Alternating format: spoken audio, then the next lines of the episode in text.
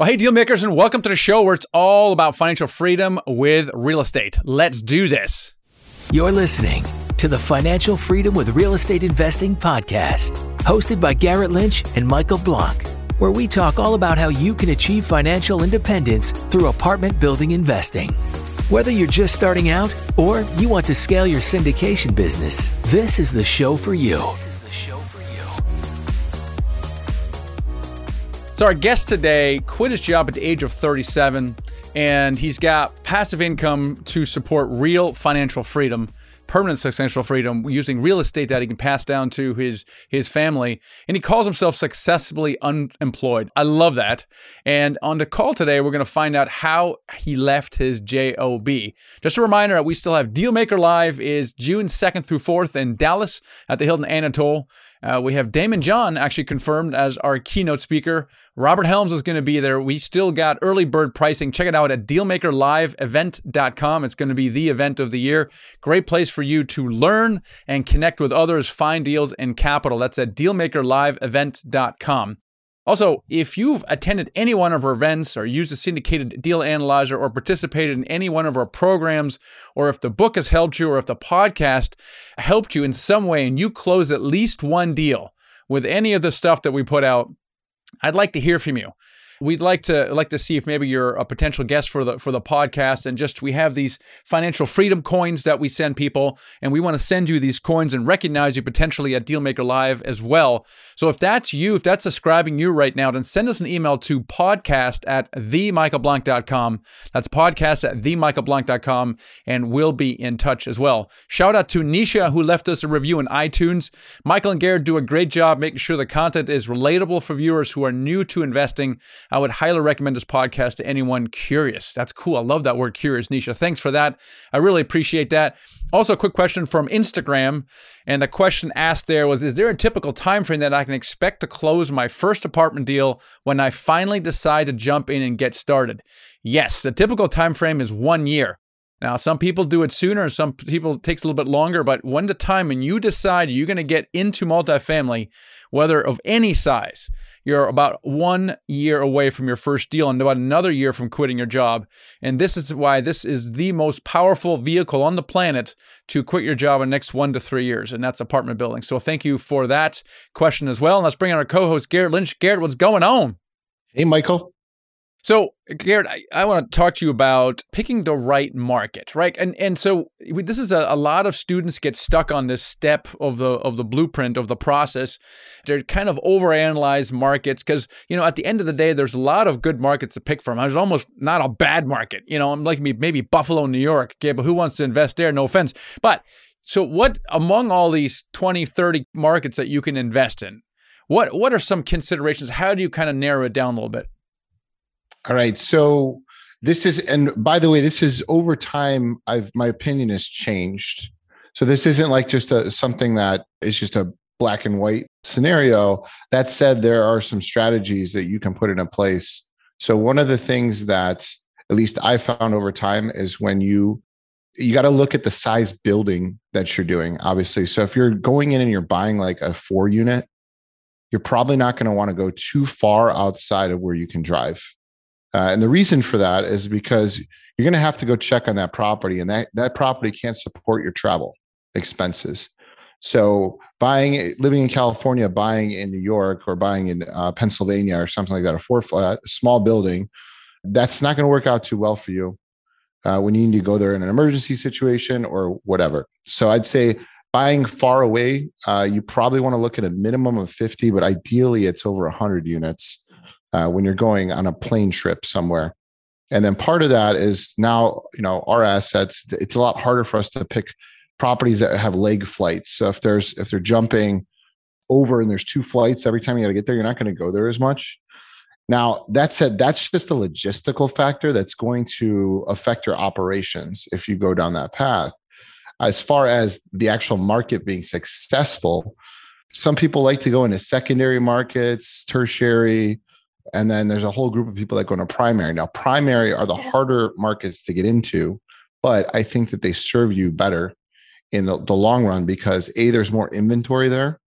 And B, you're just going to have an easier time, you know, operating there with the labor pool. I think the the number one factor people don't look at is what kind of labor pool is going to be in that market when you get there. There has to be employees that are able and willing to run the properties when you get into that market in order for it to be successful. And if you pick a market that's too small, you're not going to find that as easily. Yeah, this is the thing about the small markets. This is why we warn against them because of the labor pool, the ability to manage. If there's one person that can manage that property and one person leaves, and you can't call another five property managers within like 24 hours, you got yourself a problem. And number two is inventory. You mentioned the word inventory. I find that fascinating because, man, we love Huntsville to death. We, we literally build our entire business in Huntsville if we could, but there's not enough inventory to do four deals a year, which is really sad because we love Huntsville. So what you need is, you know, we're looking at analyzing two to whatever five deals a week and you have your market has to support that level of volume. And if it doesn't, you either have to find a larger market or possibly two smaller markets. I mean, you could, for example, say, hey, you know what? We're going to do Chattanooga, Birmingham, and uh, Huntsville, and those are my three markets. Now, somewhat three times more work those are all great markets. Or you can just go into, for example, Atlanta and be done with it. Though again, it's a little harder to get into. But the the word inventory is super important because you be you have to be able to build your business in what area. So one of the things, for example, in Birmingham is we did one deal and just could never do another deal, or Chattanooga. And it's very difficult to build a business. You need some amount of scale. Uh, and so that's really good advice, Garrett, about about the other one for me, tiebreaker is you mentioned logistics. The other one is preference, right? I mean, if you have friends or family there, you went to school at one point, you know, or you like it sunnier or warmer or colder or drier, then go there. You know, what are your preferences? There's a lot of tiebreakers there. So, uh, but do not get stuck up, hung up on on the market. The worst worst case scenario in air quotes is that you switch markets down the road. It's not the end of the world.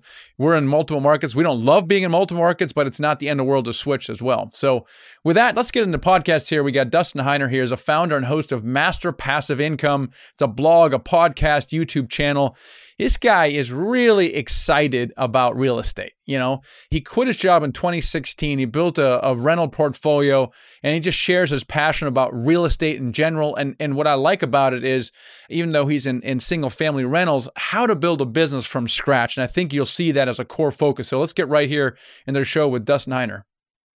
Dustin, welcome to the show today. Hey, hey, Michael. Thank you so much for having me on the show, man. I just I love real estate investing in general, all types of real estate investing. It's more of like, it's not like real estate's fantastic. It's that what it affords me to do in my life, being financially free and successfully unemployed is what I like to call it. So I really appreciate you having me on. Yeah, I love I, I love that. And the common thread really is, is real estate. You know, it's made more millionaires than anything else on, on earth. But more importantly, you know, who wants mil- uh, be a millionaire? We want to control our time. We want financial freedom, and that's really what, what we're about. So, but you probably weren't born in real estate investing like Donald Trump was. What was your story? How did you get into real estate? Yeah, I definitely wasn't born uh, into real estate investing. In fact, we were like poor, like really, really poor. Grew up in a two bedroom house. It was like 800 square feet with my brother and myself and my parents. But so I'll jump to the end and then go right back to the beginning. Yeah. So the end, when I was 37 years old, I was able to quit my job be, and be successfully, successfully unemployed because I had over 30 rental properties. I like residential properties, and they were making me a minimum of $250, $50 a month. $250 a month from every door. But I'll quickly go back to the beginning. So I got to tell you the story about me getting into where I was catapulted in to become an investor. So when I was younger, I was always entrepreneurial, always wanted to start businesses. I even had a newspaper route where I rode a bike with newspapers in my bags and throwing the newspapers at five in the morning, banging them on garage doors, waking people up. Had a graphic and website design company, had a skateboard manufacturing business, even a pizzeria and a convenience store that I all developed all those on my own, build them up from scratch. But at the same time, just like everybody, I was taught you go to school, you get good grades. Then you go to college, spend thousands and thousands of dollars getting into debt and get good grades, and then get a piece of paper. It's called a degree. And then you take that degree to a job. I call it a JOB. You're living just over broke. And so you take that and you hopefully get a career working 40 plus years at a place and then retire when you're 65 70 years old on half of what you you know raised or you saved what you had your whole entire life and so i was doing that and so this is what really got me to become a real estate investor so i was working a regular nine to five job at a local county department doing it work in california one of the counties there and doing IT work. My wife and I started having kid after kid. And I bought one rental property at the time. I think I might have had two.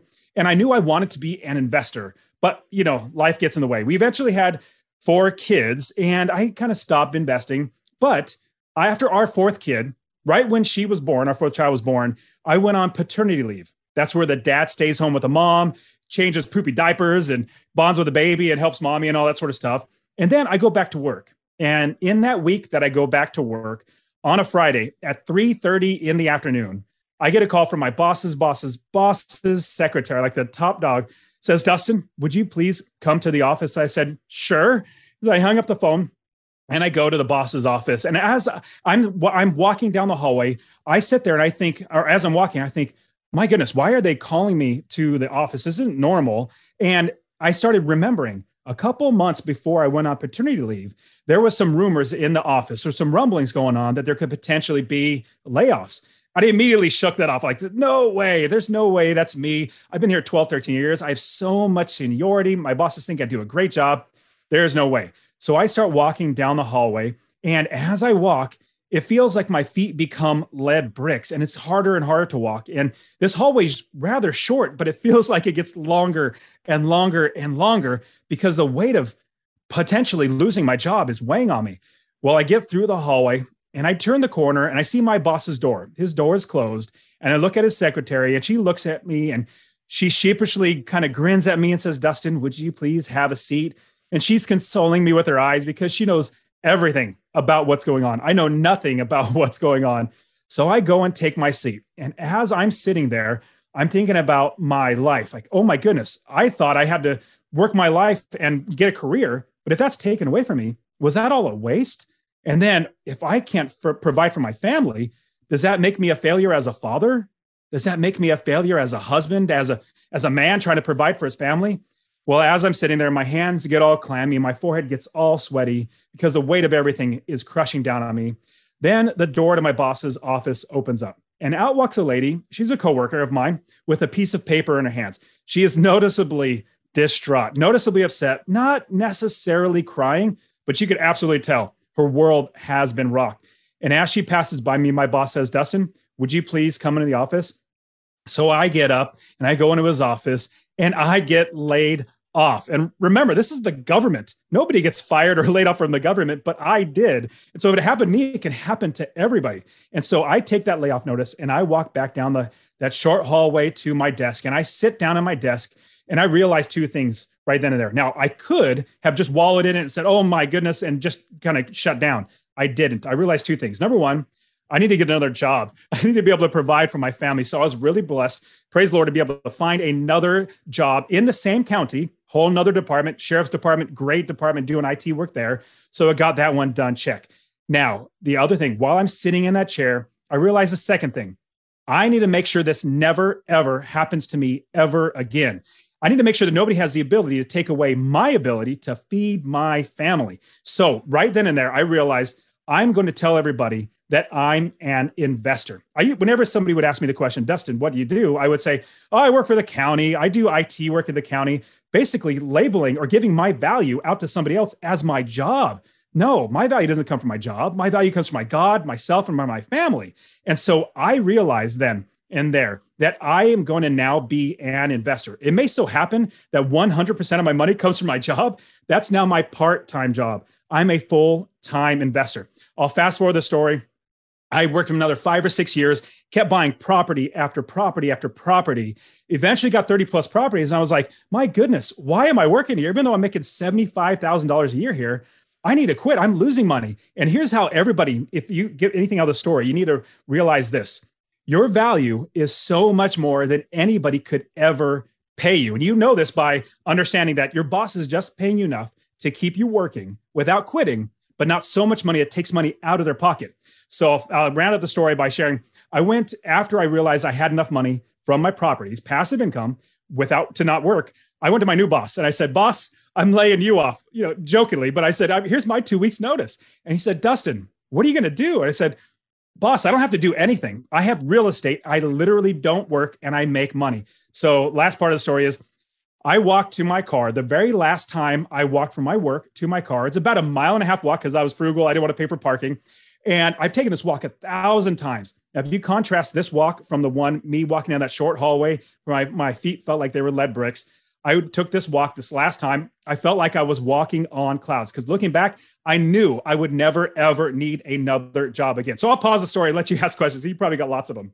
Yeah, that's that's that's awesome. How how long did it take you from that time that you started to uh, quitting your job?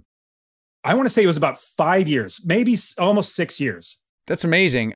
I mean, what? So, how did you stick with it for so long, right? Because it's a long time and people are watching you and you know Dustin's kind of crazy, right? He's he's got he's crazy talking right now.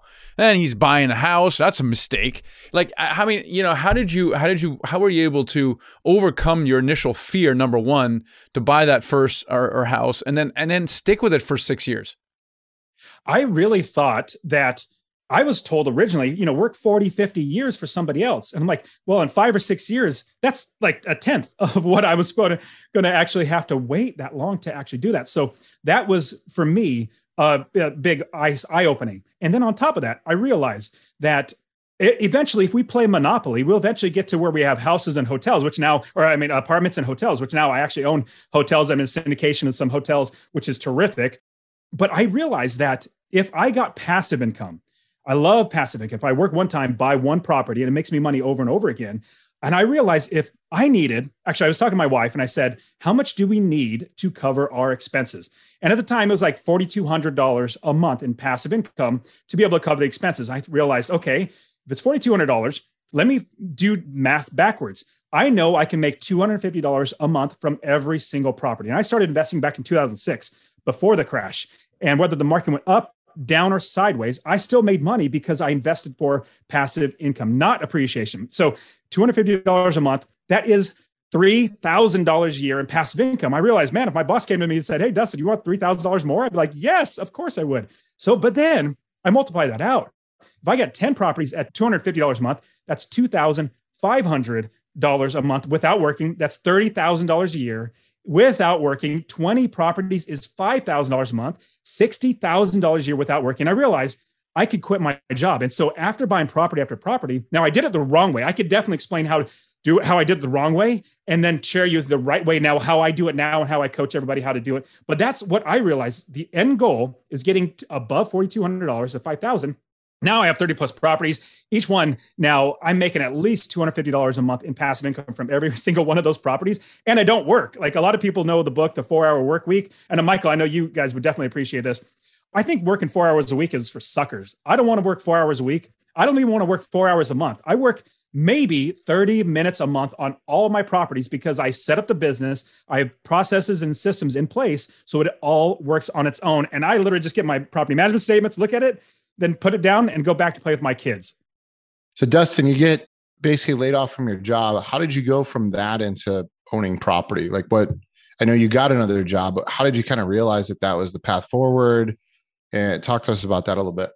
Yeah. So I already had, well, the first thing that I realized was working for somebody else, getting earned income was really like everybody's taught that, but it's ridiculous. I read Rich Dad Poor Dad. I think it was like in back in I don't know, 2003, 2004, whatever date that or year it was. And I read that and I was like, my goodness, there's such a thing as passive income, working one time and getting paid over and over again. So I thought, wow, okay, you know, it talks about real estate. Let me look into that. And so I bought one or two properties. I think I had two properties at the time, and they were making me money. I remember the first check that I got it. In fact, I'll tell quickly tell you the wrong way that I did it. And this was the very first property was the wrong way to do it. And I basically I flew from California, flew to Ohio, found a realtor and a property manager, put them together, and bought a property. The first couple checks were great, but then in six months she started stealing from me. My property manager did it. It was horrible. I did it the wrong way. In fact, what I did was after I realized that it could work. Now remember, I've always been entrepreneurial. That's how I approached, you know, other businesses. And I listened to the quote unquote gurus, like back in 2005, 2006, you know, the late night infomercials. Hey, we're coming to your town. It's going to be free. Come here. And then they, a sales pitch to run in the back and go spend $5,000, $10,000. So I did that. And what they told me was this is the wrong way. I'm, I'm answering your uh, question, Garrett, in getting them the wrong way because I want people to not do this. I, they, they told me, remember the wrong way, find an area of the country in the best, anywhere in the country, run the numbers. Make sure you find a property, run the numbers, make sure you're making 50, $75 a month in passive income. And but you're going to get appreciation, which I don't invest appreciation. I'm literally going to give these properties to my kids and teach them how to do like if you if you could see the picture of the background of my video here, you could see I have four kids. I'm literally going to give these to them. So but they tell you, find an area of the country to invest run the numbers, make sure you're going to make a little bit of money in passive income. Then you buy the property, spend thousands of dollars buying the property. Then you spend thousands of dollars finding somebody to fix it up. Then you spend thousand dollars to fix it up. Then you find a tenant. Then you find a property manager.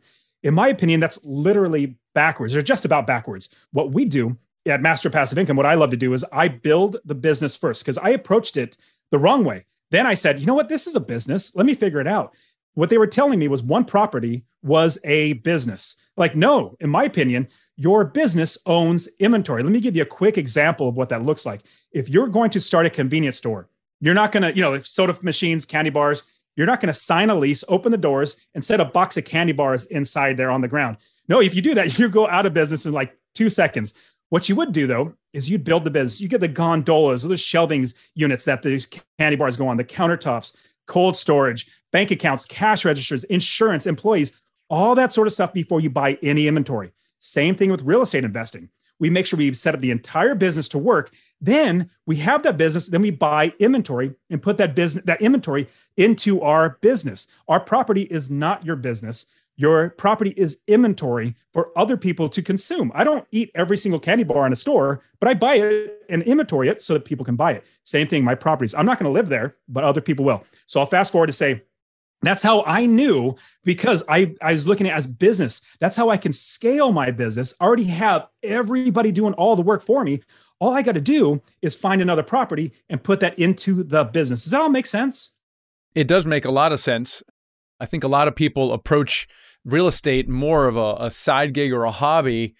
And I, I think it's it's for practical reasons and that people just don't believe it's going to go anywhere, right? It's just a bit of a matter of belief.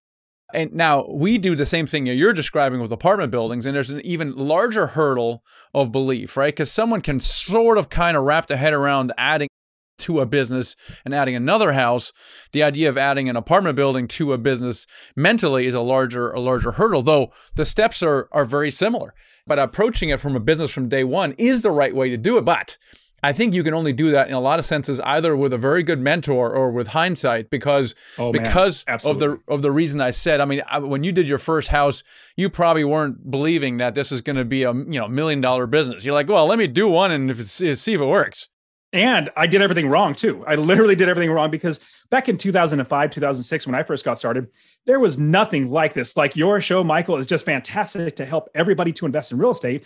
And there wasn't this great free information on how to do this, as well as there weren't any good mentors that you could either just That's grab right. a hold to and work with or coaches like you, Michael, and just say, hey, you've already figured out how to do this let me pay you a little bit of money, just like I pay thousands and thousands of dollars to colleges to get a piece of paper. Why don't I pay just a fraction of that so that I can, number one, cut the time that it takes to get to where I want to be? Meaning, I shorten the time because you've taught me everything and give me the steps to get there, as well as overstepping all the landmines, all the hurdles, all the problems. In fact, what I love with my students as I show them how to either make enough money to pay for all the coaching or anything that I do, or save enough money for all of that. Like it, it's just it's just so much better when you have somebody who's literally done it that's going to say, "This is how you can do it," and oh, watch out for that landmine. Don't step on that.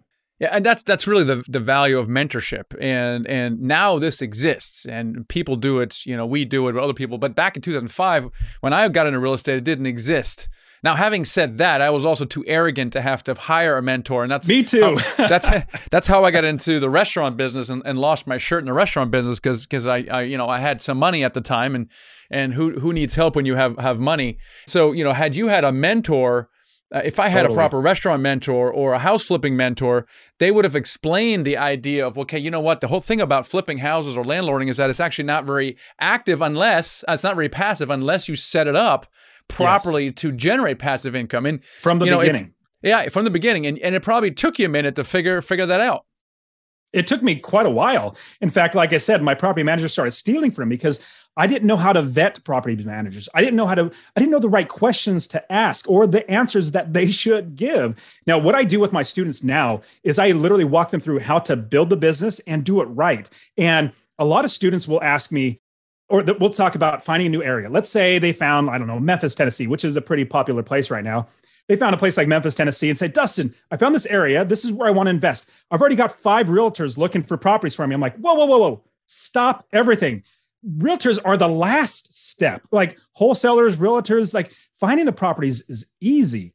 Managing and running the business, making sure you're making money, hiring experts on the ground who are literally going to make sure you're going to be making money and saving money. That's hard. Like Zillow is not an expert. Redfin, Trulia, those are not experts. Those are just companies trying to get your money out of you. And so you want to hire the experts. And this is what I tell everybody now. We find an area of the country that has good inventory lots of properties that we want to buy, lots of property that we can make in passive income. Then we, once we know there's inventory in that city, we pause looking at properties. Now we'll analyze some, but we're more than likely not going to buy them. They'll be gone by the time we build our business. But we then, after we do that, we find this area, just like if you're going to build a convenience store, make sure you can get inventory. Then you have customers. Those two things are the number, one things. Then once you know you can get those, then you start building the business. Same thing with real estate investing. We find the property managers literally first. Like that's the first thing. Find the property manager. Because if you can't find somebody to manage your property, you're going to be pulling your hair out. I've had so many people go to me and say, Dustin, I can't, I can't take this property anymore. I don't want to be a landlord anymore. Will you just buy this property for me? Because they didn't do it right. I say, sure, I already have the business, buy it from them.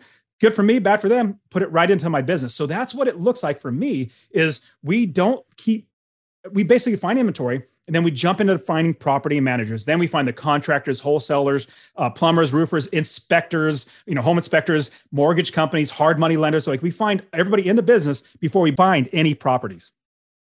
Yeah that's that's awesome. I really love dustin that you uh, talk about inventory because i don't think people talk about it enough even especially in our industry or our sector with with multifamily is you people come and like, okay, let me start with a market. What market should I look at? And they're like, well, the hot one of the hottest markets is like Reno, Nevada. And I'm like, well, there's no inventory there. like good, exactly. good luck scaling your your business in that market versus, you know, we're in Atlanta. It took us a while to get into Atlanta. And now I could probably stay here forever because the inventory is is like it's like the second uh, most amount of inventory of multifamily that you can find in any of the markets. And so, you know, I don't think people talk about that enough. And I love that you you touched on that because that's you need to scale the business. You there has to be available product in a market to go off of. And Absolutely. I'll quickly say the last thing you want to do is build an entire business, spend all that work, and you can only find maybe one or two properties, and then you're done. Yeah, how how terrible would that be? So, question I have for you is: so you, I'm sure you looked at both sides of the business. You probably looked at multifamily and single family. Why why did you stick with uh, single family as your vehicle for financial freedom? Well, if you remember, back in 2005 2006 when i first got started there wasn't anybody as awesome as michael that would show me how to do it everybody was literally I, i'll give you exact this is literally what happened to me I went to, there was a yeah, 2 a.m. infomercial. Hey, we're coming to your town. Come to this free seminar. Went to the free seminar hour, literally hype, literally pumping up of everything. Then they say, okay, now run to the back. We'll take the first 100 people. We'll cut it down from a, uh, you know, like $10,000 to $1,000. So you go to this two day seminar. I did that. I spent $1,000, went to this two day seminar. The whole thing was such a broad overview. You couldn't do anything. It was multifamily to flipping to wholesaling to rental properties. And then at the very end, the last of the second day, like half of the second day, the last day was literally all a sales pitch to get 40 or 50 or 60,000. Like if you want flipping, it's $60,000. If you want wholesaling, it's $50,000. If you want um, multifamily, it's $100,000. I was like, I don't have that money. Like even if I did, why would I give it to you? I'd learn from a school of hard knocks. And so that's what I did. I took that money and I bought our first property now I know now after you know uh, knowing Michael and everything that he does here, it's like I want to play Monopoly. Monopoly is the best way to get wealthy, but I know Michael says you could jump right into multifamily. For me, convincing my wife just to buy one house, let alone an apartment complex, was hard. Now we are inve- personally we invest in syndications. Now I love putting my money to work in passive um, investing in syndications as well. I'd love to get in my own multifamily. Just keep playing Monopoly all the way up. So, what would you, you're looking back on your career, and if you could have a conversation with your younger self, what what would you do differently, knowing what you know now?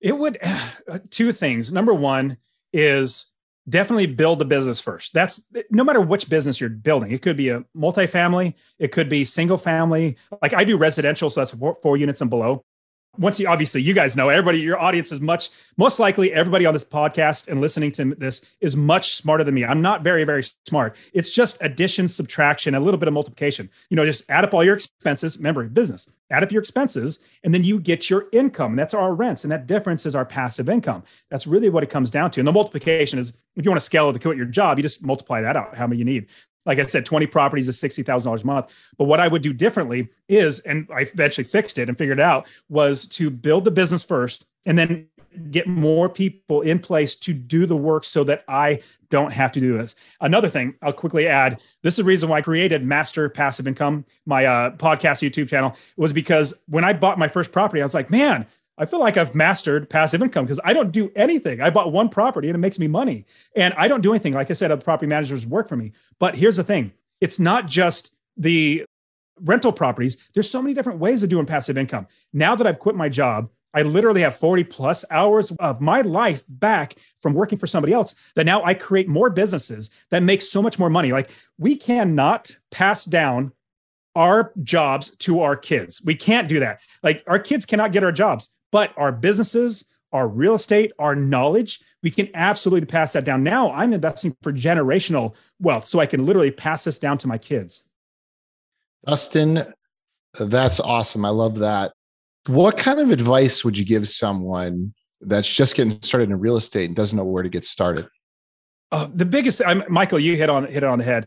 You really want to get around somebody who's done it before, who already knows the roadmap, already knows how to get there. Like if you're driving from, let's say, New York and you want to go to Disneyland, which is all the way across the country, not not Disney World, but Disneyland in California, you you don't want to just start driving and try to figure out the way. Just ask people along the way who have no clue how to get there. You want to get the person who's been there, knows everything about it, has the map, and they're going to show you how to get there. Same thing with anything in life, in my opinion, because we all get I wouldn't say tricked into it, but we're taught go to school and that's where you get all your information. There are so many good ways. I would I personally believe better ways than going to school to get education. So what I would love to see is that more people get around great other mentors, coaches, just experts that are like like uh, where we're at now. I just want to help people. Like my goal is to get a thousand people to invest in real estate because I know the more that I serve, the better my life gets and the better other people's lives get. And the last thing I'll quickly share in this uh, last part was there are four things, four legacies that we should strive to leave in our life or have in our life. Number one is a money legacy. You have enough money to buy whatever you want, do whatever you want with that. The second one, that money leads into a time legacy. So the money leads into time. Now you have enough time to go wherever you want, do whatever you want, to build businesses and all that sort of stuff. The third one is a relationships legacy. So money leads into time, time leads into relationships. Building into your kids and your spouse and your neighbors and every you're building in your relationships. So each one leads in the other. The last one, I'm blessed to be at this one where I'm at a service legacy. I am have the money, which gives me the time. Time gives me the relationships, and now I am trying to build those relationships into serving more people. Now my goal is to literally show as many people how to invest in real estate, how to change their life, get financial freedom, all that sort of stuff. And so, getting to that service legacy is so amazing. It's so much more rewarding than anything else. Yeah, it's awesome. I, I just sense your your your passion about real estate and financial freedom. So you and I see eye and eye on that. That's really cool. Hey, Dustin, where can people find out more about you? Yeah. So I have a real estate investing course. I love just giving it away for free. Would you mind if I shared that? No, go ahead. Awesome. So my real estate investing course, I'll literally give it to you for free. If you text the word rental, R E N T A L to 33777. Rental to 33777. Or you can go to masterpassiveincome.com forward slash free course, all one word forward slash free course. I'll literally give it to you, show you how how I do it, how my me and my students do it, how we find an area of the country to invest, how we build the business first, how we make sure that we have the right people doing the right work for us, and how to scale the business to quit our jobs. I just love helping everybody else. Plus, I have my Master Passive Income podcast. Like I said, it's just me coaching, just literally just teaching how to do this, my YouTube channel, all that sort of stuff. So just try to help as many people as possible.